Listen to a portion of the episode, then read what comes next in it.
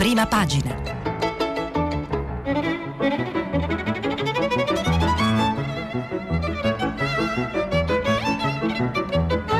Questa settimana i giornali sono letti e commentati da Walter Passerini, editorialista del quotidiano La Stampa.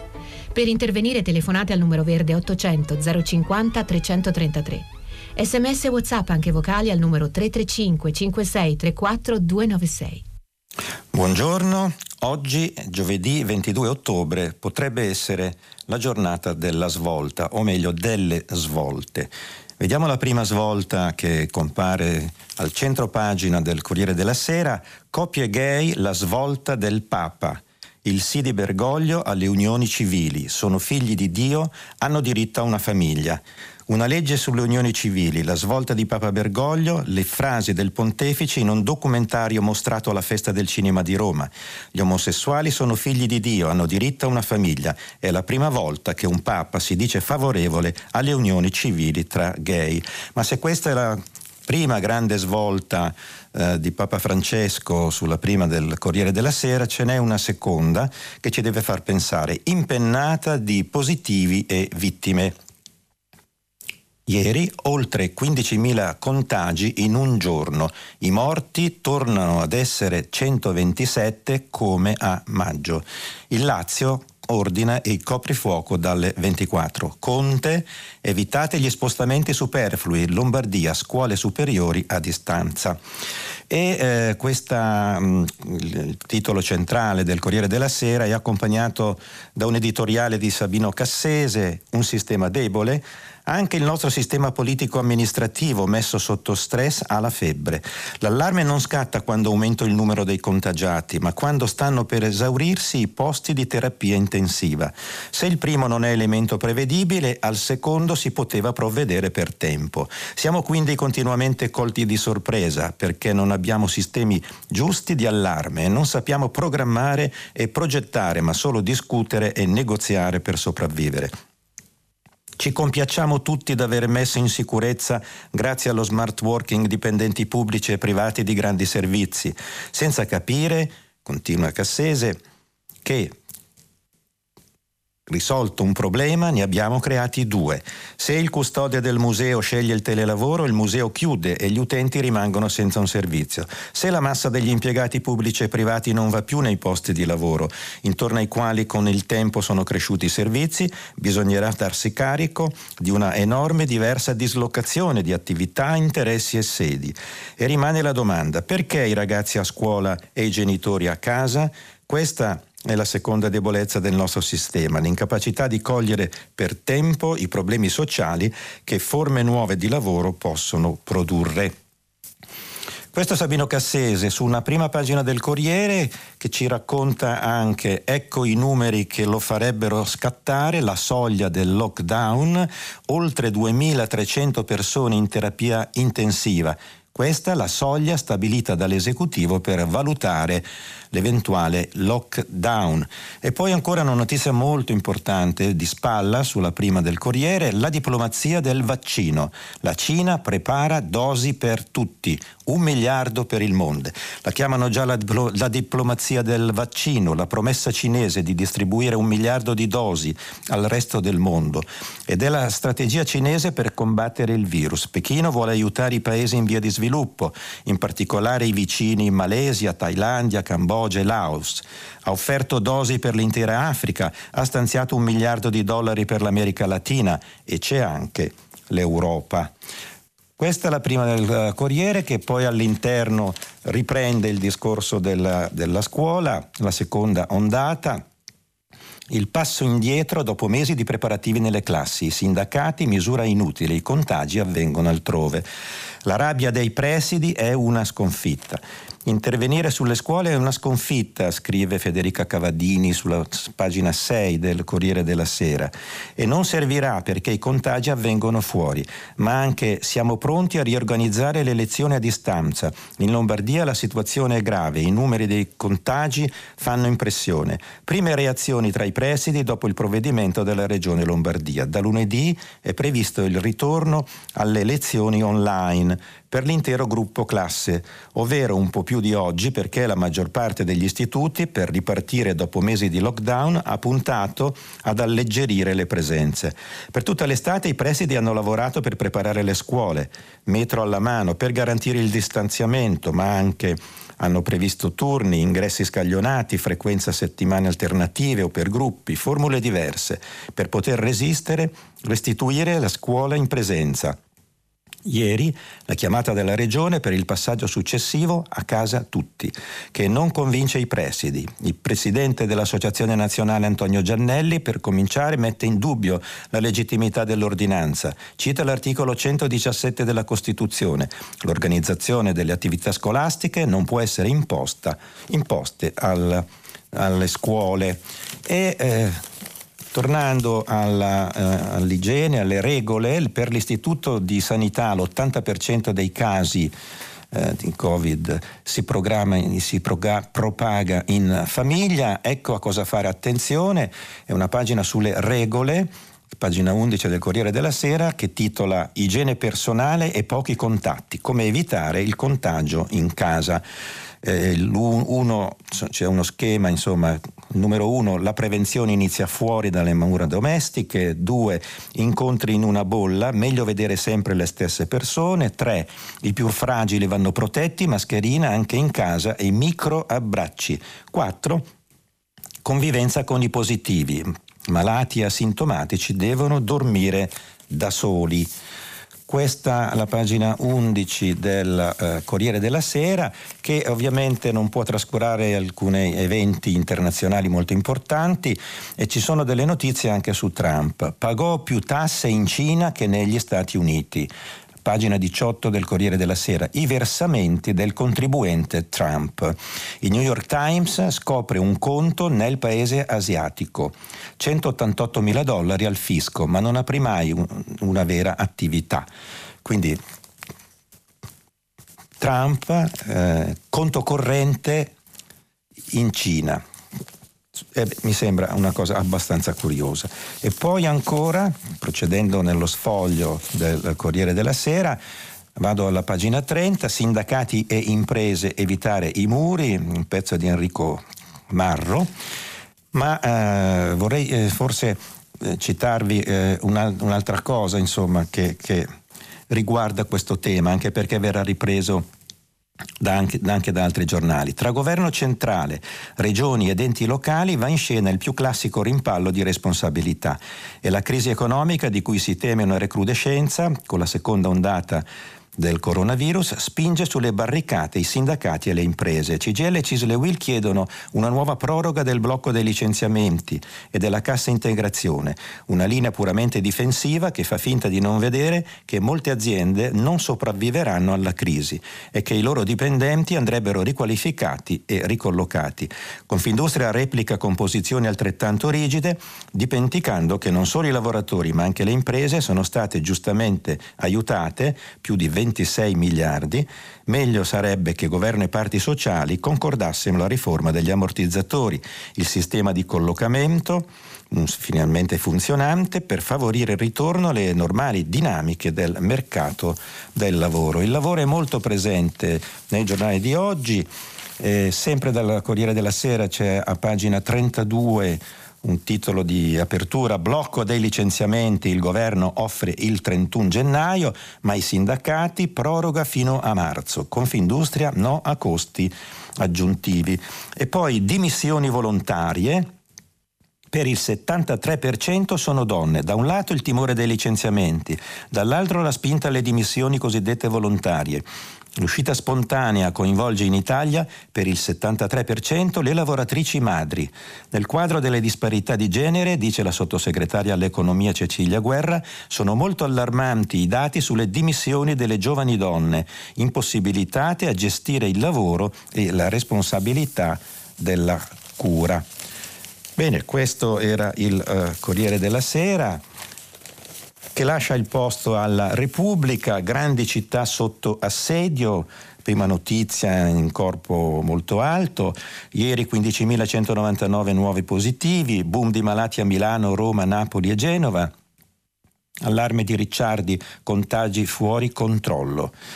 Coprifuoco anche nel Lazio da mezzanotte. Scuola, il governo valuta lo stop per le superiori. Conte resiste, no lockdown totale. E poi ovviamente Francesco, Francesco sfida i conservatori, una legge per le unioni gay, svolta del Papa, hanno diritto a una famiglia. Ma uh, vado subito anche all'interno perché ieri c'è stata una vicenda, diciamo, chiamiamola così, tra il presidente della regione eh, Lombardia Attilio Fontana e Matteo Salvini. Ecco perché Fontana ha disobbedito a Salvini. Pagina 7, la decisione sul coprifuoco non è stata condivisa con il segretario della Lega. Succede che nelle 24 ore eh, successive la situazione sia sfuggita ad ogni controllo politico, leggo il pezzo. Martedì nell'arco di mezza giornata Fontana sente i sindaci dei capoluoghi, prende atto della gravità della situazione, dell'impennata della curva e decide col sostegno dei primi cittadini di scrivere l'ordinanza che introduce di fatto il coprifuoco notturno 23-5 insieme ad altre misure restrittive. Matteo Salvini non è stato informato in via preventiva del documento. Voglio vederci chiaro, è sbottato, infatti, davanti alle telecamere. Raccontano che l'abbia presa malissimo. Dopo è andata anche peggio. Quando ha chiesto conto e ragione a Fontana si è sentito rispondere che l'atto era solo formalmente della regione che la richiesta era stata formulata dai comuni, come dire, la sua firma di governatore era solo un atto dovuto, non ha convinto il segretario federale, rimasto col cerino in mano, soprattutto perché è passata la vulgata di un suo tentativo di stoppare l'ordinanza e addirittura di voler interferire nel merito delle misure. A che titolo interviene? Vuole bloccare le restrizioni per fare propaganda, le accuse da PD e Movimento 5 Stelle. Non è così, non l'avrei fatto mai, spiegava ieri l'ex, l'ex vice premier ai suoi. E poi, sempre eh, sulla Repubblica, nelle pagine economiche, licenziamenti, blocco fino a gennaio, ma i sindacati chiedono due mesi in più. Trattativa notturna di governo, CGL, CGL Will, Gualtieri, un piano per le politiche attive. Questo è un termine che ricorre molto spesso, un termine eh, chiamato, reclamato, ma nella realtà molto assente. Sul tema di Papa Francesco che chiede una legge sulle unioni civili, c'è una, una serie di commenti, mi, mi piace ricordare quello di Vito Mancuso, pagina 33 quelle poche parole di Papa Francesco rese note ieri, emblematicamente contenute non nell'ufficialità di un documento, ma nella spontaneità di un documentario, e che in un istante hanno fatto il giro del mondo, rappresentano una grande vittoria dell'amore e della ragione. Le persone omosessuali, ha detto, hanno il diritto di essere in una famiglia, sono figli di Dio, hanno diritto a una famiglia. Nessuno dovrebbe essere estromesso o reso infelice per questo. Ciò che dobbiamo creare è una legge sulle unioni civili, in questo modo sono coperti legalmente.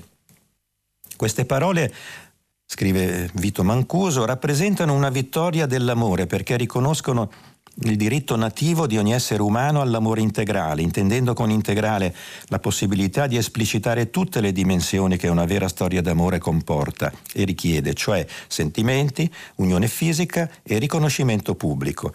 Anzi, è proprio quest'ultimo aspetto a costituire il motivo di fondo per cui ancora ci si sposa, visto che non ci si sposa più per fare l'amore, non più per fare figli, non più per vivere insieme. Chi oggi si sposa lo fa per dichiarare al mondo, nero su bianco, che quella persona è una cosa sola con lui o con lei, da ogni punto di vista, istituzioni comprese. Da questa pienezza dell'amore il Papa ha dichiarato che le persone omosessuali non devono più essere escluse. E poi un altro tema interessante sempre sulla Repubblica, pagina 35, un altro mondo è possibile, è l'apertura della cultura. Miei cari ragazzi, tornate al futuro. Giovani e scuola sono l'unica chance di ripartire dopo le crisi. Parola di uno studioso della classicità, Ivano Dionigi, che conosce molto bene il, sia il mondo degli adulti che quello dei ragazzi. Dalla Repubblica passiamo alla stampa. Eh, che eh, ovviamente ha eh, sia eh, i contagi eh, che la sorpresa di Papa Francesco. voglio segnalare anche un tema di lavoro, un tema economico molto importante che oggi fa un po' da protagonista sulle prime pagine dei giornali, dalla stampa, Confindustria ora inciampa sui contratti. A cinque mesi dall'elezione il presidente di Confindustria Carlo Bonomi rit- si ritrova a fronteggiare la prima frattura. Lo strappo del mondo alimentare è il segno che la linea dura sui contratti alla prova dei fatti non sta reggendo e la lettera spedita ai sindacati da sette sigle del settore, un comparto che rappresenta l'8% del PIL italiano, è il timbro ufficiale sul cambio di rotta da parte di un pezzo importante del panorama industriale italiano. Insomma c'è un po' di ribellione contro Bonomi da parte di alcune federazioni di settore di categoria eh, che, che, agitano i sonni appunto del nuovo presidente, più recente presidente di Confindustria. Eh, un tema, eh, continua l'apertura di Giuseppe Bottero su Confindustria che inciampa sui contratti, che finirà sul, eh, il tema che oggi finirà sul tavolo del Consiglio generale di Viale dell'Astronomia Anicav, Assolatte e Federvini e altre quattro associazioni che chiedono un equilibrio che tuteli i lavoratori e le imprese, convinti che le trattative, nell'autunno più duro del dopoguerra, debbano ripartire. Ripartiranno. E poi ancora, e pazienza se per le imprese essere, potrebbe essere necessario cedere qualcosa su un terreno, quello dei ritocchi in busta paga in un momento di inflazione azzerata, che per il leader degli industriali finora è stato un tabù. Ma la rivoluzione, continua. Giuseppe Bottero uh, sulla pagina 25 della stampa, ma la rivoluzione sul campo per ora è rimandata. La frattura nasce in estate, quando l'Unione Italiana Food Alimentari, che rappresenta nomi pesanti come Barilla, Ferrero e multinazionali del calibro di Unilever, trova un preaccordo contestato dai vertici di Confindustria. Ieri, scusate, dopo la firma di un importante accordo con Federlegno, dai sindacati è arrivato un appello. Non è frammentando la rappresentanza che si fanno passi avanti e si costruisce una visione di insieme. Da Federalimentare ci aspettiamo un impegno maggiore per recuperare un ruolo di coordinamento tra tutte le realtà produttive del settore ma dai eh, con- contratti, dalla ribellione di alcune federazioni di Confindustria, eccetera, passiamo anche a un altro tema, sempre eh, lavoristico-economico, sindacati, pressing sui licenziamenti. Bisogna fermarli, pagina 6 della stampa. CGL ci eseguire il governo, stop per tutta l'emergenza. Stato d'agitazione contro il decreto sul lavoro da casa. E poi ancora lo sciopero, lo sciopero è una scelta abnorme, nel pubblico bisogna essere agili. Chi lo dice?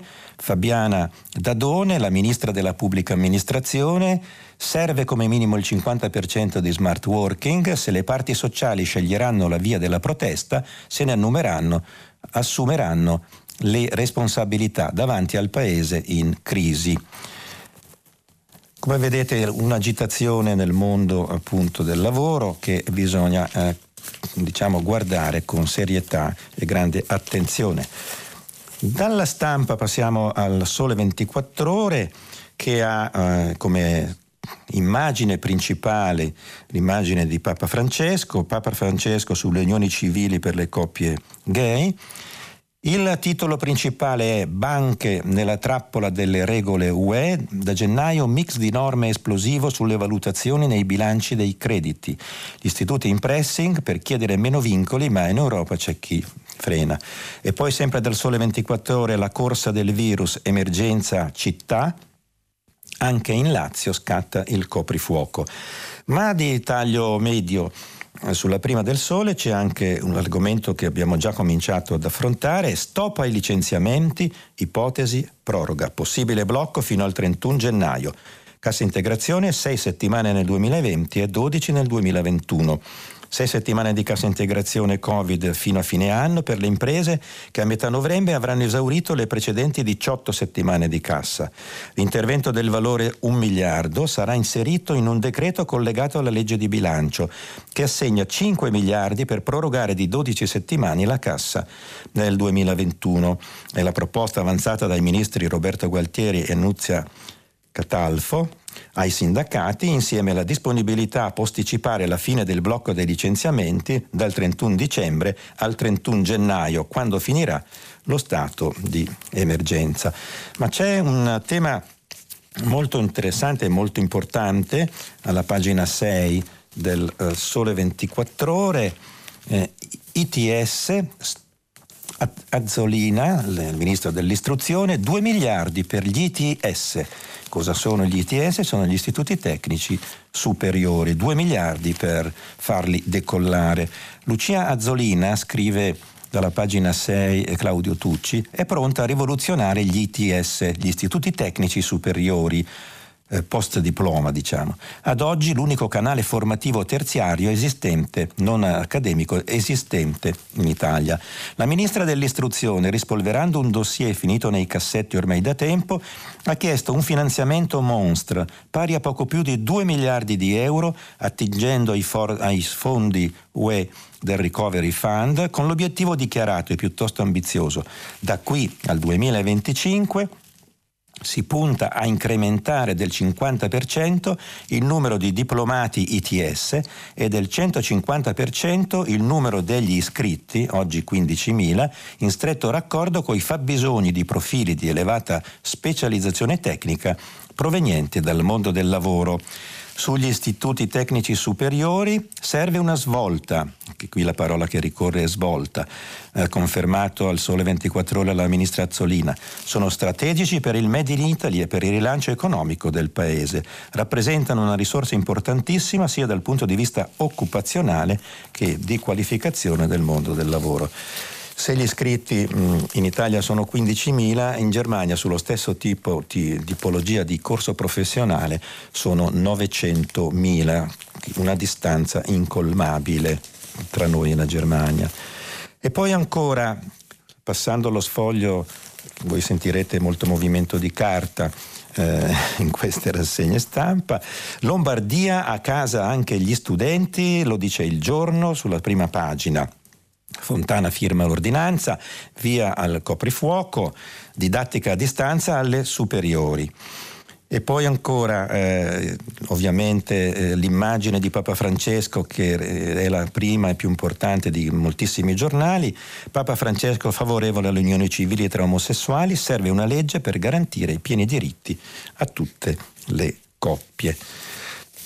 Dal giorno passiamo alla verità, il cui titolo principale è Nella manovra mettono soldi finti. Il paese annaspa tra virus e ritardi drammatici nella gestione. Con nuove strette in arrivo il colpo all'economia sarà durissimo. Gualtieri fa una legge di bilancio insufficiente, ammettendo che 15 miliardi sono aiuti europei solo sulla carta. Rischiamo grosso. C'è eh, eh, anche ovviamente la, eh, la, la, la, vicenda appunto dei, eh, dei virus, virus no al terrore, siamo fatti per vivere. Monsignor Camisasca, ho perso ami- molti amici, ma chiedo di infondere coraggio e non paranoia. Questa è la verità di Maurizio eh, Belpietro. Per passare a libero, speranza vagheggia, State tutti a casa. Ministro della Salute dà ricovero. Lo dice libero, rimasto indietro su tamponi, terapie intensive e piani ospedalieri, il titolare della sanità rispolvera gli arresti domiciliari. Conte ridurre gli spostamenti. Ma sulla prima di libero, vi ricordo anche in un tassello simile fogliettone, le donne non sono vittime degli uomini. Lo scrive VF. Vittorio Feltri. La storia che le donne sarebbero vittime degli uomini è davvero stucchevole oltre che falsa. Vero che molte di esse vengono molestate, lo verifichiamo ogni giorno noi che ci occupiamo di cronaca. Succede da sempre e sempre succederà, benché il fenomeno sia in costante diminuzione, ma è altrettanto reale che molti maschi devono subire le ossessive attenzioni delle femmine. Personalmente sono stato infastidito da varie signore, peraltro gelose, in forma, e vado alla pagina 13, in forma patologica, sempre alla ricerca di aiuti, spintarelle e protezioni, le quali, sono convinte, che basti un sorriso o una carineria per conquistarsi i favori gratuiti e continuativi da parte di colui sul quale puntano per ottenere vantaggi di qualsiasi genere, specialmente lavorativi. Devo ammettere che preferisco la presenza di una ragazza a quella di un giovanotto, non certo per motivi sessuali. Il sesso per me mi corre l'obbligo di precisarlo, costituisce ormai soltanto una fonte inausur- di inausur- inesauribile nostalgia, le, le nostalgie di Feltri su Libero, dove su Libero Economia eh, si affrontano i temi economici di cui abbiamo parlato, abbiamo accennato anche ieri, i robot in fabbrica faranno aumentare i posti di lavoro. Entro cinque anni il lavoratore è destinato a subire profonde il lavoro è destinato a subire profonde trasformazioni. Secondo uno studio pubblicato ieri dal World Economic Forum, ben 85 milioni di persone sono destinate a perdere il lavoro per l'effetto combinato della recessione economica e della pandemia. Ad essere colpite saranno soprattutto le mansioni ripetitive e quelle legate ai lavori manuali. Nel medesimo tempo però saranno creati 97 milioni di nuovi posti, soprattutto in settori ad alte competenze che richiedono però una preparazione specifica e per questo non è detto che vengano coperti tutti. E poi eh, sempre di eh, robot si occupa la pagina 19 sempre di Libero, Giulia Veronesi la figlia dell'oncologo Umberto, che dice con i robot in sala operatoria scovo anche i tumori nascosti. La figlia dell'oncologo Umberto ha portato in Italia la chirurgia mini invasiva. Al primo intervento con papà svenni, ma poi ho capito che volevo fare il medico. Questa è Giulia eh, Veronesi, eh, figlia dello scomparso eh, Umberto Veronesi. Ebbene, andiamo avanti, dopo Libero passiamo al giornale. Noi chiusi in casa, ma Conte vada a casa. Verso il mini lockdown, scrive il giornale nella prima, il Premier chiede spostamenti limitati, ma il PD preme per spegnere l'Italia alle 19. Sul Covid il governo ha fallito. Boom di contagi a Milano, focolai al sacco, coprifuoco nel Lazio. Non siamo al lockdown materiale, ma ci stiamo avvicinando, scrive Alessandro Sallusti sul giornale. A grandi passi e comunque siamo quel, a quello psicologico, quello state in casa pronunciate con tono solenne l'altra sera dal ministro Speranza e ripetuto ieri dal premier Conte, suona come un preavviso di coprifuoco generale. Ma se noi dobbiamo stare in casa, chi ha gestito le operazioni nel modo così fallimentare dovrebbe fare altrettanto, cioè andare a casa e eh, e restarci. Sia chiaro, nessuno pensa che la pandemia sia colpa di Giuseppe Conte, ma la sua gestione traballante e ondivaga, sì. E ora pure la fuga del governo che con l'ultimo decreto ha lasciato regioni e sindaci senza ordini. Fate un po' quello che volete, alla peggio vedete dove va. Con la prefettura. E poi ancora Azzolina sulla prima di, del giornale, maestra di GAF, bocciata anche sui tamponi. L'ultima figuraccia della ministra Lucia Azzolina sta, face- sta, sta, facendo il giro dei social, ospite l'altra sera di Lili Gruber, otto e mezzo, la grillina ha dimostrato di non conoscere la differenza tra test rapidi antigenici e test sierologici. Così è dovuta intervenire l'immunologa Antonella Viola a chiarire le idee. Le, eh, le gaff della ministra dell'istruzione, sulla quale però insomma, eh, si scaricano eccessivi, eccessivi insulti, anche soprattutto insomma, non soltanto messe in discussione ma anche insulti, passiamo all'avvenire. L'avvenire che non poteva appunto che eh, mettere il Papa, in un docufilm il Papa ribadisce il diritto a essere in famiglia per le persone al di là dell'orientamento e sostiene la via delle convivenze civili. Francesco, giusto dare copertura legale alle coppie omosessuali. Questo è l'avvenire che ha come titolo comunque più importante in taglio medio e più alto di corpo l'allarme e la risposta, impennata dei nuovi casi con più tamponi, aumentano i morti e le terapie intensive, anche il Lazio impone il coprifuoco, in Lombardia didattica a distanza per le superiori. E andiamo anche all'interno de, di Avvenire, a pagina 4, per sottolineare un aspetto che interessa i giovani, la scelta di investire sui nostri giovani. Per il servizio civile altri 200 milioni. Di che cosa si tratta? Arrivano altri 200 milioni per il servizio civile. Per il prossimo anno potrà impiegare 50.000 giovani volontari. Lo stesso anche per il 2022, per uno stanziamento annuale complessivo con i fondi già previsti, rispettivamente di 299 e di 306 milioni di euro. Il governo fa una scelta politica impegnativa e annuncia di voler investire sulla voglia dei giovani di aiutare il Paese, in un tempo, questo della pandemia, che vede aumentare povertà, abbandono scolastico, disgregazione sociale, un passo che arriva dopo la lunga campagna di mobilitazione civile che ha visto in prima fila proprio avvenire, palestra di un ampio dibattito. Assieme ad appelli dal mondo del servizio civile e lettere aperte di intellettuali. L'annuncio è arrivato dal ministro dello sport e delle politiche giovanili Vincenzo Spadafora che ha la delega per il servizio civile. Sono davvero contento di avere chiesto e ottenuto 200 milioni in più per il 2021 e 200 in più per il 2022 per il servizio civile universale. Questo è il quotidiano cattolico L'Avvenire, sempre molto attento alle questioni eh, sociali, per passare al manifesto che ha come titolo principale Il tempo perduto ed è l'immagine di Conte e del ministro eh, Speranza.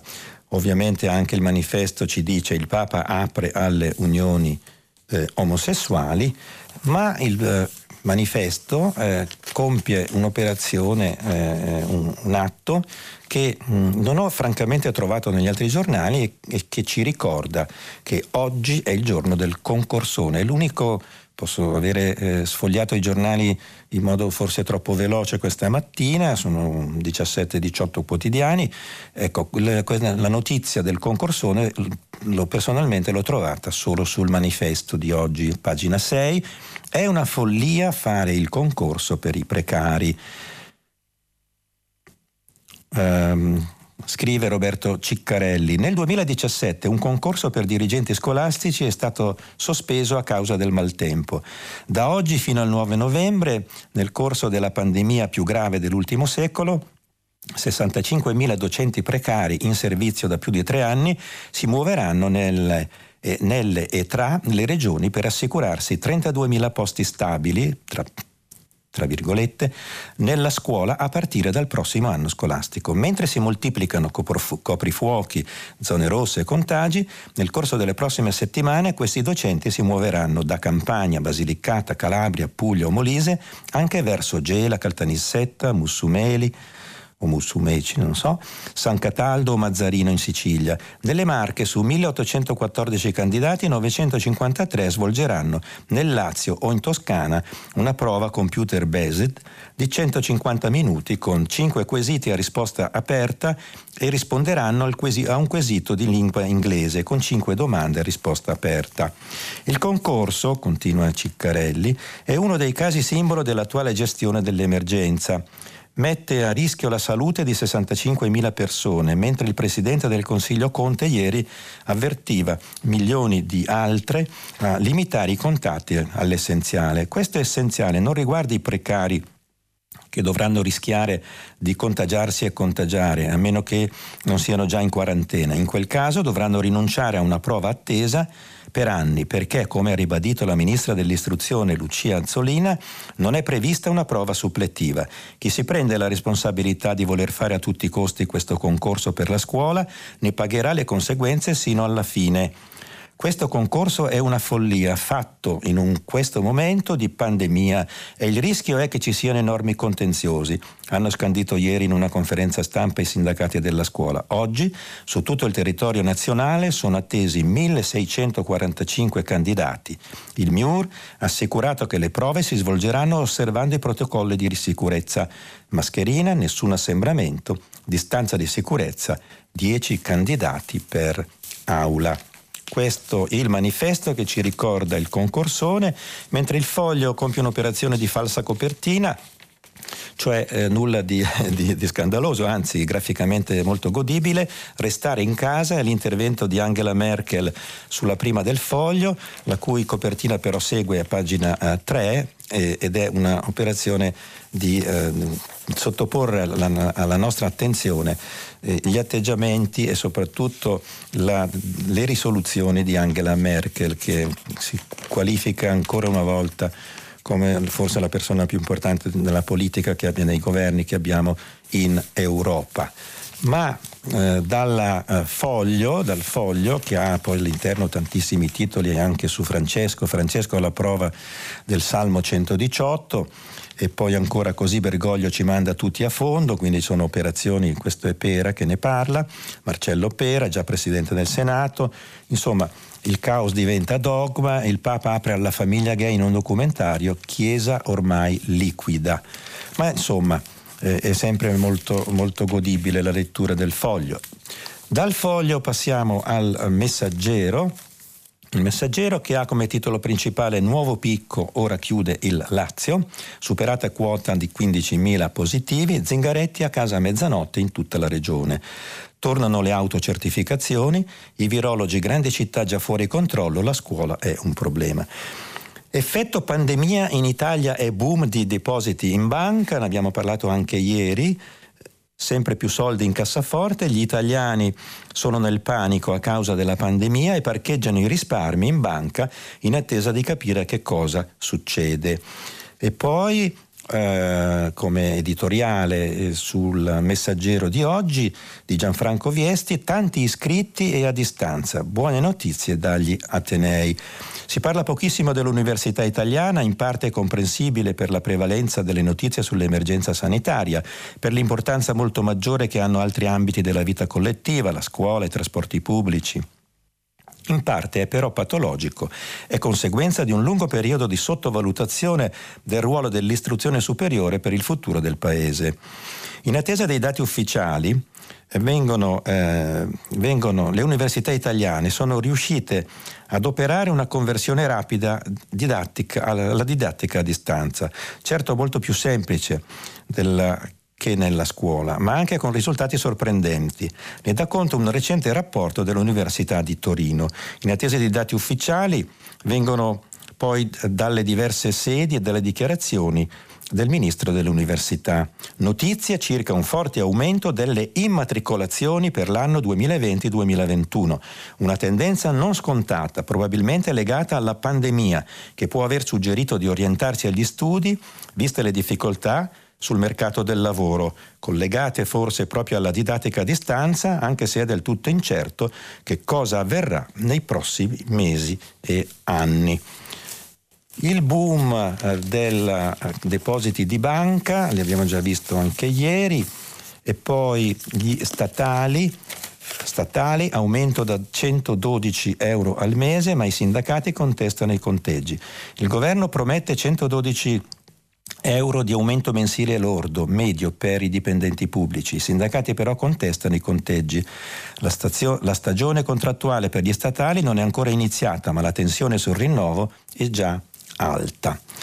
Questa è l'apertura della pagina dell'economia del messaggero che poi continua. La dote complessiva è salita eh, per il rinnovo del contratto degli statali a 3,8 miliardi. miliardi. Questo permetterà, aveva spiegato Gualtieri qualche giorno fa ai sindacati, un aumento medio di circa il 4%. In realtà, secondo un altro conteggio della Confsal, lo stanziamento del governo, se fosse netto, permetterebbe, addirittura un aumento del 4,19%. Che tradotto nella busta paga media di uno statale comporterebbe un incremento lordo mensile dello stipendio di 112 euro. Ma dalla pagina economica del messaggero passo all'ultimo quotidiano che ho pensato di sfogliare questa mattina, è il Fatto Quotidiano, Eurocasta respinta, la Corte UE conferma il taglia vitalizi. Il, corso, il ricorso di Panis non ha avuto successo. Gli assegni degli europarlamentari italiani eletti in passato a Bruxelles furono parametrati a quelli degli ex inquilini di Camera e Senato e ridotti, ma per i giudici europei è giusto. Copri fuochino è il titolo principale del Fatto Quotidiano, ma vorrei entrare nel Fatto Quotidiano e eh, passare alla pagina 6 eh, eh, per una eh, doppia pagina molto molto interessante è a firma di Domenico De Masi è intitolata La guerra dei manager allo smart working. Scrive De Masi che tra il 28 febbraio e il 31 agosto 2020, senza nessuna preparazione, è stato realizzato in Italia il più grande esperimento organizzativo mai tentato nella storia del Paese. Milioni di lavoratori impiegati, funzionari, manager, dirigenti e imprenditori hanno improvvisamente smesso di lavorare in ufficio e cominciato a lavorare da casa. Stessa cosa è accaduta nel resto del mondo, a 3 miliardi di colletti bianchi. Una certezza evidente a tutti consisteva nella constatazione che già prima del lockdown, scrive De Masi, Quasi tutti i colletti bianchi ormai lo praticavano a livello informale nei treni, nelle stazioni, nei bar, nei ristoranti, anche se l'azienda non lo riconosceva a livello contrattuale. Se è vero eh, che alla vigilia del lockdown vi erano 570.000 lavoratori in remoto, pochi giorni dopo ve ne erano tra eh, 6 e 8 milioni, se è vero che con il lavoro agile la produttività aumenta del 15-20%, se è vero che nulla impedirà di introdurre lo smart working già da anni in modo pianificato. Come mai non è stato fatto? Come mai? Perché la produttività delle aziende è stata così lungamente e intenzionalmente depressa? Chi porta la responsabilità di tutto questo? Sono domande retoriche che Domenico De Masi si, si sforza appunto a spiegare eh, sia nella doppia pagina, pagina 6-7 del Fatto Quotidiano, ma anche in un libro, Smart Working, la rivoluzione del lavoro intelligente.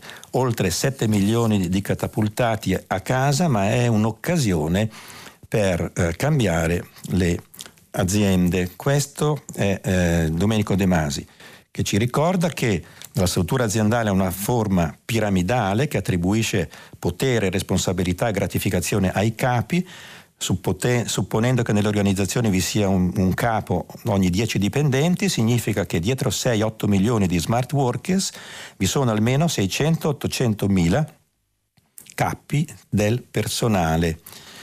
Questi, impedendo l'adozione del lavoro agile, hanno causato alle loro aziende e alle loro pubbliche amministrazioni un danno incalcolabile.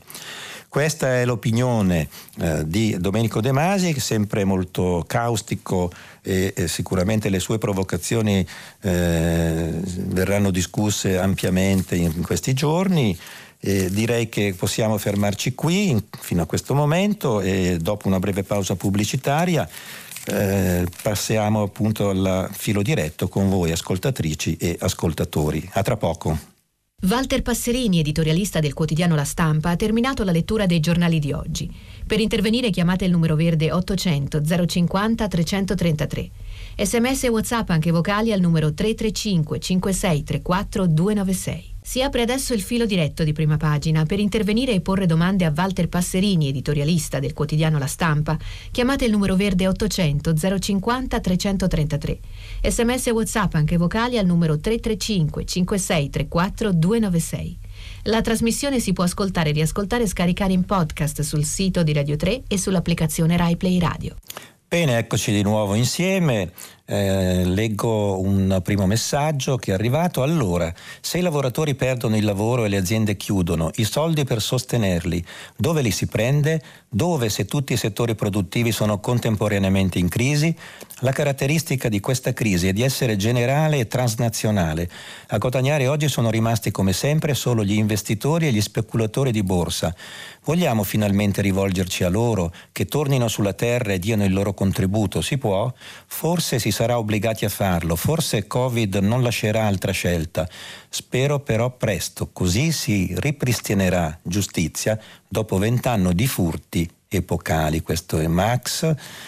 E poi un lunghissimo messaggio che vedo se posso sintetizzare. Solidarietà, ma basta raccontarci storielle per bambine oltretutto cretini. Andrà tutto bene, sì, è stato carino crederci per un po', ma più che credere alla solidarietà, comperatevi mascherini FFP2, visiere, guanti e diffidate. Fuori il nemico, dirigenti che ti fanno entrare in classi piene di ragazzi senza mascherina, fingendo che il problema non esiste e che faticano a fare le riunioni online, bar zeppi di turisti gaudenti che una volta seduti al tavolo si liberano di qualsiasi protezione, come se invece di un tavolo avessero raggiunto un'isola deserta, strade dove i furbi senza mascherina imperversano ancora senza che nessuno ormai li rimproveri, autobus affollati nelle ore di punta e poi vuoti in realtà, ma nessuno pensa di aggiungere qualcuno proprio in quelle ore. Basta, statevi accorti.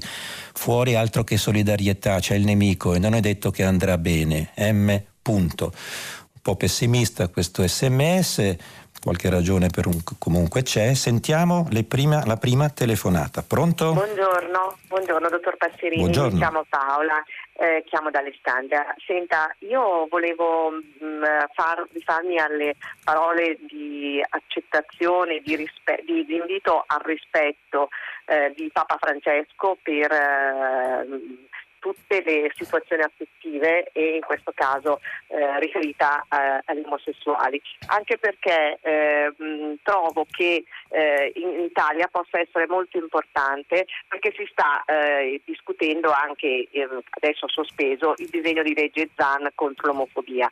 Io mi auguro che in questo Paese un disegno di legge di questo genere diventi nel tempo solamente una, così, un elemento necessario ma non us- che, non, che, non, che, non, venga mai eh, messo in atto, proprio perché la mentalità eh, delle persone si, mm, si, apra al rispetto di tutti, dai diritti di tutti. Sono, questa è la mia considerazione. Cioè, ritengo la legge, il disegno di legge già necessario in questo momento eh, in Italia, visto um, quello che succede eh, contro gli omosessuali, soprattutto i giovani, ma spero che con le parole, le, pa- le parole di Papa Francesco l'apertura della Chiesa aiutino a renderne l'applicazione mh, non necessaria. Grazie, grazie Paola. Eh, sì, lei ha ricordato giustamente la questione del rispetto e appunto ci ha detto che la, l'ipotesi di nuova legge sull'omofobia è stata eh, posticipata per la drammaticità diciamo, della situazione medico-sanitaria e sociale in cui siamo in corsi e quindi torniamo appunto a Papa Bergoglio, insomma, eh, c'è qualcuno che dice ma adesso è uscito Bergoglio con quella cosa per ringraziarsi eh, certe categorie di, di persone eh, dopo i fallimenti del, del, nel Vaticano, i furti, i latrocini che sono successi nel Vaticano. Ecco, eh, dare dello strumentale a Papa, a Papa, Francesco mi sembra davvero irrispettoso e assolutamente falso. Papa Francesco ha sempre detto e ha detto molte volte che si sarebbe occupato eh, anche degli omosessuali e in questo caso l'ha, uh, l'ha fatto e continuerà a farlo. Uh, Vediamo uh, alcuni messaggi che sono arrivati nel frattempo, che i gay siano persone è fuori discussione, quindi vanno rispettati e non perseguitati. Che i gay possano unirsi in sodalizia è pure questo legittimo, che la loro unione possa chiamarsi matrimonio. Matrimonio no. La famiglia è composta da un uomo e da una donna ed è ordinata alla procreazione e questo è iscritto nella legge naturale voluta da Dio e Dio trascende.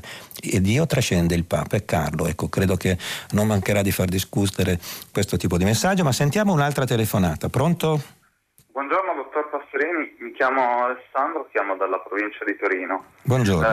Eh, volevo intervenire in merito a, a, alla questione del lavoro eh, io, io, faccio, sono un libero professionista ormai da, da, da un po' di tempo e volevo, volevo mh, dire che secondo me questa, questa crisi ha evidenziato la, ehm, la differenza, la disuguaglianza fortissima che c'è eh, di trattamento da parte diciamo, della nostra, del, in Italia mh, dei lavoratori a seconda del loro contratto. Cioè, secondo me in questa crisi si è visto benissimo eh, che i lavoratori dipendenti, i, mh, i, i dipendenti pubblici eh, trattati, hanno la possibilità di, di, avere garanzie totalmente diverse da chi invece come, come me, ma come tantissimi altri, fa un lavoro eh, diciamo più, più, da libero professionista o con contratti atipici.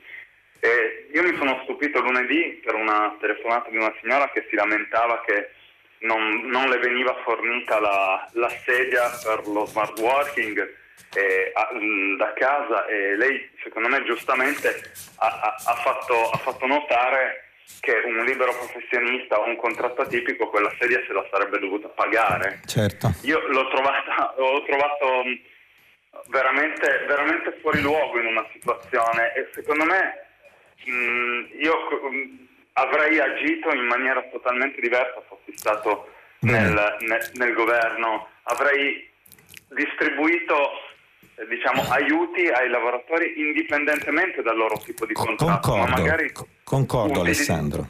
Utilizzando altre, mh, altri, altri, parametri, non lo so, il certo, reddito, certo, cioè, certo. Si, si può, ci, si possono fare... La devo interrompere, certo. mi scuso Alessandro, la ringrazio molto, guardi sono totalmente d'accordo con lei e non aggiungerò molto. Eh, tra l'altro appunto la, la, la, l'equazione appunto che non si possono suddividere e diseguagliare gli, gli, gli lavoratori eh, sulla base del contratto che hanno, questa è la questione. Quindi eh, le tipologie di lavoro eh, autonomo molto spesso nascondono tra l'altro lavoro dipendente. Ecco, direi che non, non, ci, non, ci, non, deve essere più fatta nessuna differenza tra una persona che ha un contratto da dipendente, non so, alla Ferrero per dire, per parlare di un'azienda eh, molto gettonata no? anche dalle persone e, e poi eh, dà invece un lavoratore autonomo che magari fa il consulente no? della Ferrero. Allora il problema è quello di eh, modificare la struttura delle tutele. Eh, una volta si diceva Statuto dei diritti dei lavoratori, no? di cui è ricorso il cinquantenario appunto eh, un, un, anno fa o poco, poco più, no, eh, quest'anno, quest'anno, il cinquantenario del Statuto dei lavoratori. Allo Statuto dei lavoratori bisognerebbe accompagnare e farlo integra- integrale dallo Statuto dei lavori perché? Perché i lavori sono cambiati, le paratie, i, i, le, gli sbarramenti tra un lavoro e l'altro contrattualmente parlando non hanno più senso, soprattutto quando parliamo di tutele. Quindi tutti i lavoratori dal, dal lato delle tutele e delle protezioni sono uguali, non ci sono dipendenti o autonomi, ma ci sono semplicemente lavoratori. Passiamo a un'altra telefonata, pronto? Ah, pronto, buongiorno, sono Adriana da Trieste. Buongiorno. Io volevo e collegarmi alla notizia che ha dato lei che pare che eh, le giovani donne stiano uscendo dal mercato di lavoro. Sì, è una, è una, è una statistica, il 73%. Mamma mia. Ecco, allora io sono una mamma di un bambino di 9 anni e quindi mi, eh, nonostante sia un po' più vecchia delle altre mamme, eh, vedo la situazione eh, che c'è.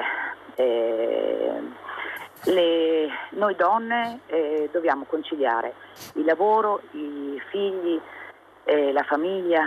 Sì, adesso gli uomini magari fanno anche qualcosa di più, però in una famiglia normalmente è l'uomo quello che guadagna di più. Perché, per cui in un momento di crisi chi esce dal mercato sono le donne che guadagnano di meno e quindi vanno a incidere di meno sul bilancio familiare. Però cosa succede? Succede che rimangono a casa, rimangono ovviamente ostaggio, no? non avendo più l'indipendenza economica eh, dal marito. E cosa facciamo? Abbiamo visto che un'altra statistica eh, porta, dice che le donne, se eh, l'occupazione femminile aumentasse, ci sarebbe anche una crescita del PIL. Allora, qual è la politica volta a migliorare la conciliazione tra lavoro e famiglia che si sta portando avanti. Io non vedo, domani c'è uno sciopero e noi mamme siamo in crisi perché non sappiamo cosa fare dei nostri figli. Nel senso, a certo. prescindere dalle ragioni dello sciopero, eh, noi siamo in difficoltà. Certo, allora. Adriana, certo. La ringrazio per le sue parole. Che, che, toccano un problema secolare ormai. No? C'è stato un momento in cui sembrava che la Womenomics, eh, un nome dato alla partecipazione delle donne all'economia e al lavoro, avesse in qualche modo fatto crollare i pregiudizi nei confronti delle donne. In realtà la pandemia, la, l'emergenza eh, fa, fa, scattare molto spesso eh, le peggiori qualità insomma, del, del, momento e del sistema. Eh, il fatto che ormai eh, fiocchino articoli che denotano un uh, trattamento diseguale tra uomini e donne sul mondo del lavoro ormai sono, sono tantissimi. Quindi tutti i riscontri anche eh, statistici e eh, di quantità oltre che di qualità sono chiari. Quindi si tratta di capire che ci sono due, tra virgolette, categorie di persone che debbono essere messe al centro di una politica di ripresa per il prossimo futuro. La prima categoria è quella delle donne che non possono essere più le ancelle del matrimonio o le ancelle del lavoro perché prendono di meno, sono pagate meno e sono le prime a riscappare dentro casa. Ma poi l'altra categoria, accanto a quella delle donne, sicuramente è quella dei giovani.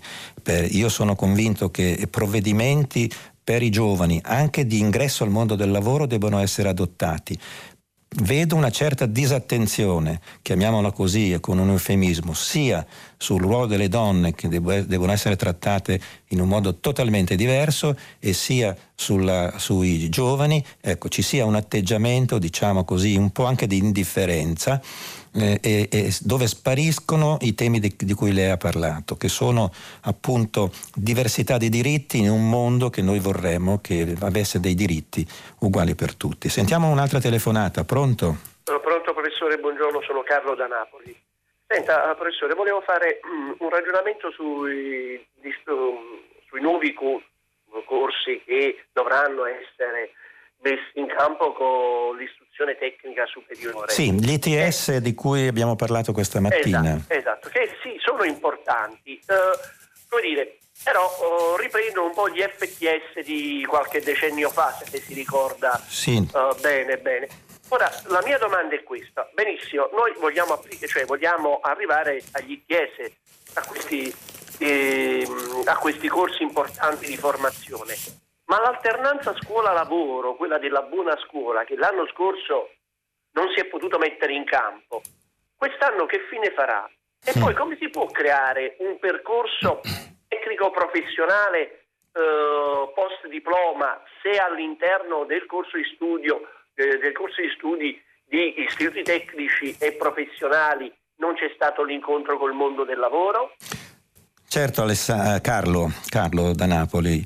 Eh, lei tocca un tema che mi è particolarmente caro, di cui ho parlato molte, molte volte e continuo a farlo. Eh, gli ITS, per il pubblico che non lo sapesse, sono una tipologia di corso eh, diversa dal semplice corso professionale di, di, di, di tipo eh, antico, possiamo dire, ma sono eh, l'unica offerta formativa post diploma, cioè dopo i cinque anni, per le persone, cioè di fare un altro corso dopo il diploma, appunto, che eh, nell'esperienza insomma, di cui ci stiamo occupando mm, possono arrivare a un biennio successivo appunto al diploma. Eh, è molto importante perché su questo percorso formativo che mette in comunicazione la formazione con eh, appunto le, la domanda di lavoro e con il, il mondo del lavoro, Ecco, questo modello è un modello che è presente per esempio in Germania, dove i ragazzi iscritti a questo tipo di corso sono quasi un milione, mentre da noi sono 15.000, l'abbiamo già visto, ma sono diffusissimi, eh, diffusissimi questi corsi ITS in Francia, in Svizzera. E, e, e, così via, nei paesi diciamo, eh, che, con cui noi ci confrontiamo. Ed è un raccordo professionalizzante tra le competenze che una persona ha acquisito nell'ambito del diploma eh, superiore naturalmente, che può essere sia di tipo tecnico ma anche i licei per esempio, eh, verso appunto il mondo del lavoro. Eh, tra l'altro il modello eh, fa sì che il territorio sia coinvolto in questo E cioè questi corsi sono corsi che nascono sul fabbisogno delle località, delle città, delle regioni, delle province delle regioni e l'80% delle persone che hanno frequentato negli ultimi anni questi, questi corsi e che continuano a frequentarli, l'80% trova il lavoro prima di chiude, di finire lo stesso corso. Quindi dobbiamo davvero metterci in chiaro che questa al- alternanza scuola-lavoro che sta prendendo solo bastonate perché hanno ridotto, hanno ridotto i finanziamenti. Ecco, speriamo che adesso con questo invece eh, come dire, questa dote di 2 miliardi che, che, che, che verrebbe eh, messa a disposizione degli ITS si, si superino certe eh, pratiche del passato che eh, diciamo di alternanza sto, scuola-lavoro eh, parlavano molto, però basta chiacchiere, eh, le parole non bastano, quindi bisogna metterci i quattrini e spero che questa iniezione di, netri, di, di, di quattrini che la, la ministra eh, Azzolina ci ha raccontato, due miliardi, possano davvero servire a riavvicinare mon- al mondo del lavoro i giovani, ma anche le giovani ragazze. Sentiamo un'altra telefonata, pronto? Professore, buongiorno, mi chiamo Saverio, chiamo da Bari e ringrazio e saluto tutta la redazione di prima pagina. Il tema è sempre il lavoro, però mi piace riprendere le sue parole, quelle che ha letto della uh, professoressa Giulia Veronesi, la figlia del professor Veronesi, sì. che, che, dice con i robot in sala operatoria scopò anche i tumori nascosti. Ed è vero, anche se devo dire, professore, le persone che si rivolgono a, ai, ai, centri di cura, alle sale operatorie, io sono un, mi presento, sono un infermiere, lavoro in un IRCS a Bari da sto nell'IRCS da tre anni, ma lavoro in questo settore da, da 39 anni. Le persone ammalate si affidano e si affezionano ai medici e agli infermieri che si prendono cura di loro e naturalmente anche a tutti i mezzi tecnici che concorrono alla prestazione di cura. Dicevo il tema è il lavoro in quanto molti, molti nostri figli, mia moglie e io abbiamo tre figli, di cui uno sta in Germania, un altro è rientrato dalla Germania da un anno e adesso lavora qua con noi. I nostri figli eh, ci lasciano, professore, studiano da noi, fanno, adesso sono eh, laureati, super laureati, masterizzati, però per, per, per trovare lavoro almeno eh, i primi 5-10 anni vanno all'estero. E, um, le dico, a noi fa anche piacere perché dice Paolo di Tarso in una lettera, credo ai Colossesi, eh, conoscete tutto e prendete ciò che è buono, però devono poter tornare nel meridione, nel meridione d'Italia, anche per aiutare noi qua nel meridione certo. e, per non, e, per non, lasciare sempre soli i, i genitori anziani. Grazie. tema è anche questo, la, la mia categoria di infermieri, eh, noi lavoriamo tantissimo, ma lo stipendio è quello che è basso e soprattutto non, c'è, non, c'è, non è considerato una, una, un lavoro usurante per cui noi dobbiamo aspettare i 43 anni di lavoro per poter andare in pensione con la Fornero. Lei, certo. si, immagini, lei si immagini una donna, mia moglie ha, noi abbiamo fatto tre figli, mia moglie ha 61 anni, sta lavorando adesso, lei lavora in una clinica privata, ma le devo dire, fisicamente è pesante fare le notti, eh, lavorare certo. in sala operatoria, stare al tavolo operatorio, eh, ma di questo nessuno, nessuno si... Saverio, mi spiace davvero, ma devo, devo troncarla e, e, e me, ne, me, ne, dispiaccio. Lei ha affrontato molti temi, eh, posso dire che, che condivido molto. Eh, ed è, ecco, il tono della sua voce ecco, mi sembrava un po' rassegnato, francamente, Saverio. No? Eh, davvero non è, non è buonismo quello di dire ce la faremo, insomma, no? però le, tutti i problemi che lei ha citato sono davvero i problemi della gente che magari non, non, ne discute al bar ma tiene dentro se stessa. Allora lei ha parlato dei giovani eh, e in Italia mancano politiche di inserimento lavorativo dei giovani serie. Eh, c'era stato l'es- così, l'esperimento della garanzia giovani di cui oggi non parla più nessuno, eh, si, è parlati, si, è parlato dei NIT, i ragazzi che non lavorano e non studiano, eh, eccetera, eccetera. Però insomma troppe chiacchiere e quindi poco, poco contenuto. I ragazzi eh, sono davvero i grandi assenti nei progetti sociali, economici e politici del nostro futuro, stante l'attuale situazione eh, politica e eh, emergenziale. Noi dobbiamo prenderli un po' sul, sul, serio questi ragazzi e vedere questi ragazzi che la tentano tutto prima di dover partire è veramente da, da un lato eh, simbolicamente Ehm, positivissimo, ma dall'altro anche insomma fa venire un po' di magone perché se un ragazzo non riesce a trovare un lavoro nel suo, non dico nella sua città, ma nel suo paese, nel suo, nella sua nazione, nel suo Stato, nella nostra Italia, ebbene, eh, se non riesce a trovarlo lì. Certamente ci sono anche esperienze positive per ragazzi che vanno, ma sono, parliamoci caro, sono esperienze assolutamente minoritarie. Sulla questione poi che lei ha fatto del collegamento tra questione dei ragazzi e questione delle pensioni, ecco questo è un fatto davvero molto molto importante perché noi trattiamo le pensioni dal lato dell'uscita e diciamo alla gente vediamo se possiamo farvi uscire prima dal mercato del lavoro, ci sono i lavori usuranti, ci sono insomma tutta una serie di possibilità eh, eh, ormai un po' ci sono, anche se alcune sono penalizzanti, diciamo così, cioè riducono l'ammontare della pensione. Ma eh, il problema è, va posto all'interno, cioè dell'ingresso dei giovani nel mercato del lavoro perché con i loro contributi possano aiutare anche le persone che sono alla fine della loro carriera lavorativa e quindi pensionistica. Ecco, questo è un problema, quindi il collegamento continuo tra ragazzi e persone vicine alla pensione è, è, una cosa fondamentale, non ce lo possiamo dimenticare.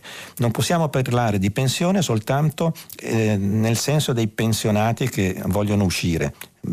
Sacrosanto diritto cosa, una questione fondamentale e cose di questo genere, ma soprattutto noi non riusciremo a, a risolvere i problemi dei pensionati nel momento in cui non facciamo entrare nuove risorse, una linfa vitale, quella dei giovani e anche quella delle donne, nel sistema pensionistico, nel sistema dell'Inps. Senza questo, le, questo tema del rapporto ragazzi, donne e pensioni è un, un tema davvero eh, secondario che non viene preso seriamente in considerazione. Sentiamo un'altra telefonata, pronto? Eh, pronto, buongiorno, mi chiamo Andrea, chiamo da Novara. Buongiorno eh, Andrea. buongiorno, allora, eh, praticamente pur essendo di Novara, Novara appartiene, viene considerata amministrativamente una, una città lombarda, risalta in Piemonte, ma è poco distante da Milano. Questo perché questa premessa? Perché il sottoscritto, che è un tipo di lavoratore diciamo serale, io lavoro a Teatro La Scala, anzi approfitto per ringraziare il ministro Franceschini che ci ha sostenuto e speriamo ci sostenga per cercare di far rimanere aperta in questo momento una realtà che comunque Almano cerca, si sforza ancora di offrire qualcosa al, al pubblico locale e a quel poco turismo che riusciamo a mantenere. Premesso questo, io per la mia attività di musicista eh, mi muovo soprattutto di sera, quindi eh, non capisco la mancanza di coerenza eh, da parte di una regione eh, che di fatto già da mesi ha eh, permesso diciamo, che eh, fossero poste delle corse di trasporto pubblico in fascia serale, io parlo delle ultime corse eh, dei treni regionali lombardi, che sono, erano un fiore, sono un fiore all'occhiello della regione Lombardia, eh, ma ne sono stati soppressi molti, almeno sulla mia linea, proprio nelle ore in cui io dovrei rientrare. E con me parlo solo con me, moltissima gente, io parlo, ho parlato con cuochi, con camerieri eh, che lavorano a Milano e poi si spostano in internet e costringendoci, io capisco, a preferire un uh, viaggio di tipo privato con le nostre automobili, che certo. posso anche capire. Il problema qual è? È che se io come altri mi trovo a spendere 7,80 euro solo andata per 40 km di all'estate, ci mette il ritorno adesso non voglio fare quello della mena su, sulle sì. proprie possibilità, però per coerenza. Allora mi chiedo dove è andata a finire l'idea di questo governo di ridurre le tariffe autostradali, soprattutto in un momento dove lo stesso governo ci spinge a muoverci con mezzi propri perché vuole sopprimere per motivi di sicurezza o diminuire la densità del trasporto pubblico che venga incontro alla popolazione. Certo Andrea. Ecco domanda. Certo Andrea, la ringrazio, la ringrazio, eh, condivido, condivido completamente, ma sa perché c'è una ragione tra l'altro profonda, di fondo, che eh, modelli, i modelli del, dei tempi, tempi di vita e tempi di lavoro, eh, sono dei modelli basati sulla società industriale, cioè quando il nostro, il nostro paese, ma anche un po' tutto il mondo, eh, era eh, come dire, un, un mondo industriale per cui tutti tutti gli orari, per esempio, eh, dei servizi, dei negozi, eccetera, eccetera, eh, delle scuole e così via, tenevano conto e tengono ancora conto di un sistema di lavoro che è fortemente industriale, no? e quindi dalle 8 eh, alle 5 e mezza e così via, dove eh, quel che succede prima delle 8 di mattina e quello che succede dopo viene in qualche modo trascurato. Quindi c'è ancora un modello industrialista rispetto invece a un modello di maggiore flessibilità che dovrebbe avere. Siamo arrivati nel, nel, tempo, nel tempo del lavoro del lavoro eh, mobile, del lavoro flessibile e così via e dobbiamo quindi in qualche modo riorientare eh, i, trasporti, il sistema di trasporti, i sistemi di acquisto delle merci, i, i, le, gli orari dei supermercati e cose di questo genere su questo, su questo, fatto che sicuramente c'è ancora una grande quota di lavoratori industriali eh, che rispettano eh, l'orario fisso di, del mattino, della, della, della, sera, della settimana, del mese, le 40 ore settimanali, eccetera, eccetera. Ma ormai ci sono milioni di persone, milioni di lavoratori che non fanno alcun riferimento agli orari di tipo industrialista. E, e su questo devo dire che anche la, la, i servizi devono essere riorientati. Insomma, non lo voglio fare lunga, ma appunto condivido e credo che perché se gli orari diciamo, del trasporto pubblico terminano alle 7 di sera o alle 8 di sera, eh, ditemi voi, per quelli che lavorano eh, fino a mezzanotte, per esempio, eh, che cosa, cosa, c'è? C'è la bicicletta o la macchina privata, quindi diciamo c'è tutto un sistema che va riorientato e credo che forse la pandemia, ecco, in qualche modo ci lascerà anche qualche magari idea per mh, mm, dire, non far finta di essere ancora nella società solo industriale, ma di essere in una società che è cambiata e che vede l'insieme di figure che lavorano molto diverse tra di loro e con esigenze diverse e, e entrambe eh, diciamo, necessarie, che vanno appunto soddisfatte. Eh, caro Passerini, saremo lavoratori uguali quando i liberi professionisti saranno messi nelle stesse condizioni di noi statali nel pagare le tasse senza possibilità di evasione. Albert, quindi un indipendente statale che, eh, che dice che cari professionisti, liberi professionisti, pagate le tasse provocatorio, immagino che non tutti saranno d'accordo. E poi ancora buongiorno alla a proposito della parità di trattamento tra dipendenti e consulenti, le assicuro che ho colleghi consulenti che rifiutano di farsi assumere perché sono loro stessi ad affermarlo, non sarebbe per loro conveniente. E non parliamo certo di figure apicali. Saluti Daniela.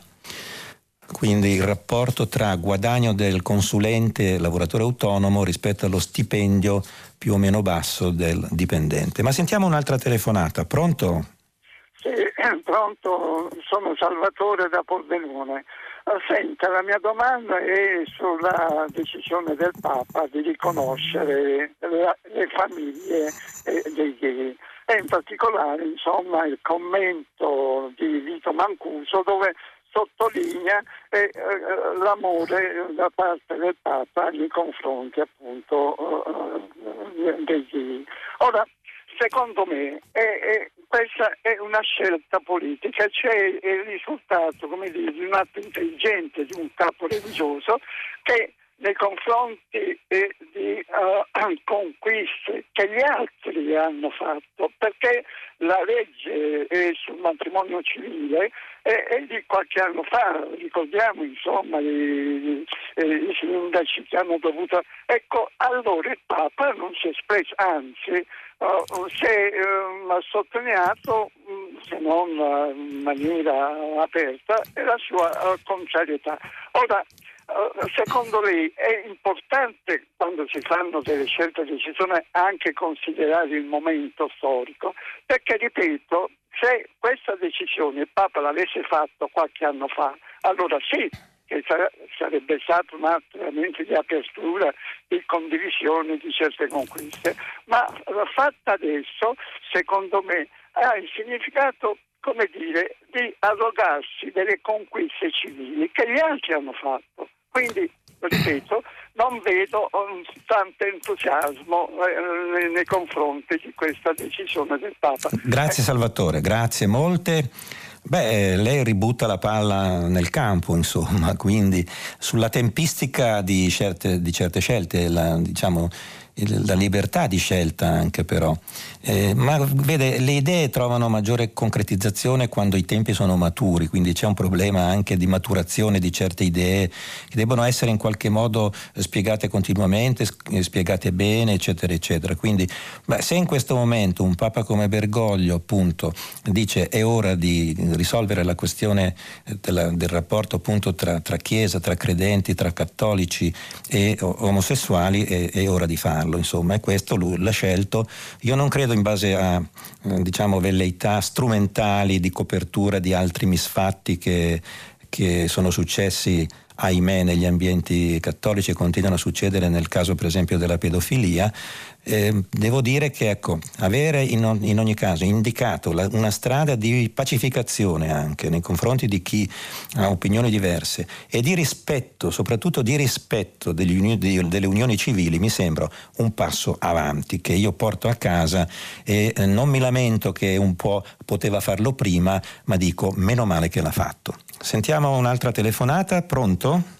Eh, pronto, buongiorno, sono Elisabetta da Roma. Dunque io volevo intervenire circa l'intervento del sociologo Di Masi, il quale, l'ho, perché l'ho sentito anche in altre trasmissioni, sostiene sempre l'efficienza la, ehm, del, del, lavoro telematico, eh, ma lui vede sempre soltanto un aspetto molto, secondo me, unilaterale, perché eh, vede il discorso all'interno della pubblica amministrazione, mentre io che sono un ex insegnante, ora in pensione, ho avuto uh, un lavoro sempre soltanto ed esclusivamente di relazioni, relazioni non solo con i ragazzi, perché quando eh, è vero si entra in classe, ci si chiude la porta alle spalle e non si hanno rapporti con i colleghi, ma c'è tutto un altro eh, lavoro di preparazione in consiglio di classe, lavoro con i genitori, lavoro con i dirigenti, in alcuni casi lavoro con le ASL, nelle quali è fondamentale il rapporto umano, eh, oltre a proprio per superare anche de- determinate difficoltà ideologiche che possono sussistere. Quindi ripeto, mi sembra un discorso molti, molto unilaterale poco completo. Eh, il periodo forse più bello della mia vita è stato quando ho viaggiato, quindi ehm, in, ci si scambiava opinioni, ho delle amiche eh, con le quali ancora eh, ci vediamo, conosciute durante questi viaggi, dur- durante i consigli di classe e durante le riunioni. Quindi ripeto, mi sembra molto, molto unilaterale il discorso che fa Grazie, Grazie Elisabetta. Eh, ma sì, forse più che, eh, che questo è comunque il tentativo di un sociologo come Domenico De Masi che ha dedicato e sta dedicando la sua vita al tema del, del lavoro, del lavoro agile, del lavoro flessibile e così via, e, e è eh, comunque eh, un fatto eh, rilevante. De Masi è anche la persona che ha teorizzato il diritto all'ozio. Eh, ozium nel senso di, di, non di non fare nulla, ma di fare delle cose belle, per esempio di avere una possibilità durante una giornata, una settimana, di eh, poter anche andare a vedere un museo, di avere del tempo libero per, per, per sé. È una persona che ha eh, proposto la riduzione degli orari di lavoro in modo da dividere eh, il, la somma dei, degli orari di lavoro, dividerle tra più persone, quindi lavorare 20 ore, lavorare 25-30 ore alla settimana in modo da poter lavorare tutti. Ecco, le sue sono spesso delle provocazioni eh, che vanno lette però in maniera non provocatoria, contrapponendo eh, diciamo, il diritto all'ozio con il diritto al lavoro, che non, non esiste come, come pa- tipo di, di, di, paragone. Certamente eh, fa riflettere il fatto che il lavoro sta cambiando, il lavoro è sempre meno materiale e sempre più legato ai servizi. Ecco. E questo eh, in qualche misura va, va, va messo a punto. Quindi il problema non è sostituire lo smart working a tutto il mondo del lavoro, ma è eh, introdurre lo smart working in maniera consapevole, eccetera, laddove è possibile, laddove la produttività non ne risenta, laddove i tempi di vita delle persone vengano rispettati. Insomma, ecco, un discorso molto lungo, non, non posso andare avanti perché mi sembra. Però ecco, mh, mm, teniamo conto che ripeto, il lavoro sta cambiando, se si stanno perdendo 85 milioni di posti di lavoro, come dice il World Economic Forum, ci dice anche, l'abbiamo visto anche ieri, che 97 milioni invece di nuovi occupati noi li abbiamo in settori non soltanto informatici, ma anche li abbiamo eh, nei settori del lavoro di cura, ecco, che è fondamentale in una, in una società dove appunto eh, si devono accompagnare al, al, mondo del lavoro, si devono accompagnare anche delle figure che possano permettere il mondo del lavoro. Parlo delle babysitter, parlo delle colf e così via. Sentiamo un'ultima telefonata, pronto? Buongiorno, sono Giovanni e chiamo da Belluno. Buongiorno Giovanni. Io, io ho sentito eh, l'intervento del signore di Napoli che parlava riguardo alle, alla scuola superiore tecniche. Sì. Io mi trovo a dover lavorare tutti i giorni con degli ingegneri nuovi di, eh, appena usciti dall'università o comunque eh, se non appena usciti con pochi anni di esperienza e vedo che la, già eh, quelli che sono gli ingegneri hanno delle eh, visioni che sono troppo legate a quello che è la parte teorica accademica.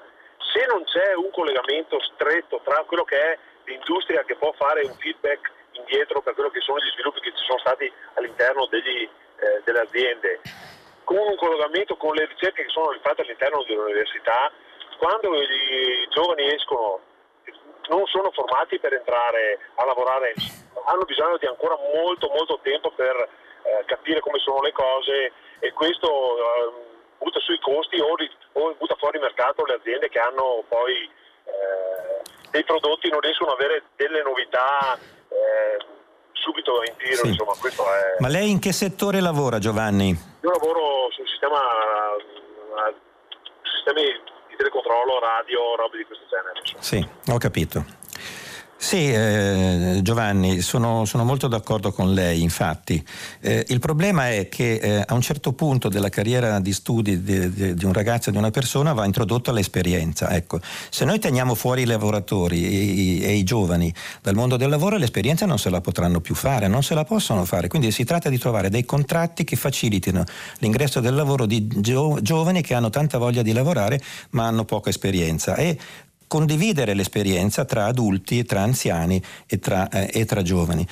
A questo servono gli ITS, dovrebbero servire gli ITS che sono quindi un tipo di, di, di offerta formativa molto molto importante, ma insomma eh, questo è un discorso che potremmo proseguire ovunque e, e, e, in qualunque momento perché questo è un segnale di trasformazione a cui dobbiamo fare uh, grande attenzione. Bene, eh, anche per oggi abbiamo finito qui.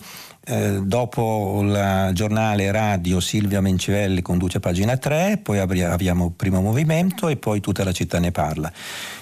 Tra di noi ci vediamo, ci sentiamo domani mattina alle 7.15. Grazie e buona giornata a tutti.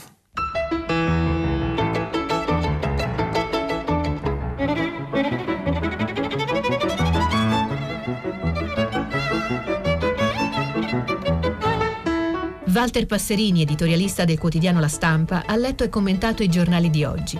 Prima pagina un programma a cura di Cristiana Castellotti. In redazione Maria Chiara Beranec, Natascia Cerqueti, Manuel De Lucia, Cettina Flaccavento, Giulia Nucci. Posta elettronica prima pagina chiocciolarai.it. La trasmissione si può ascoltare, riascoltare e scaricare in podcast sul sito di Radio 3 e sull'applicazione Rai Play Radio.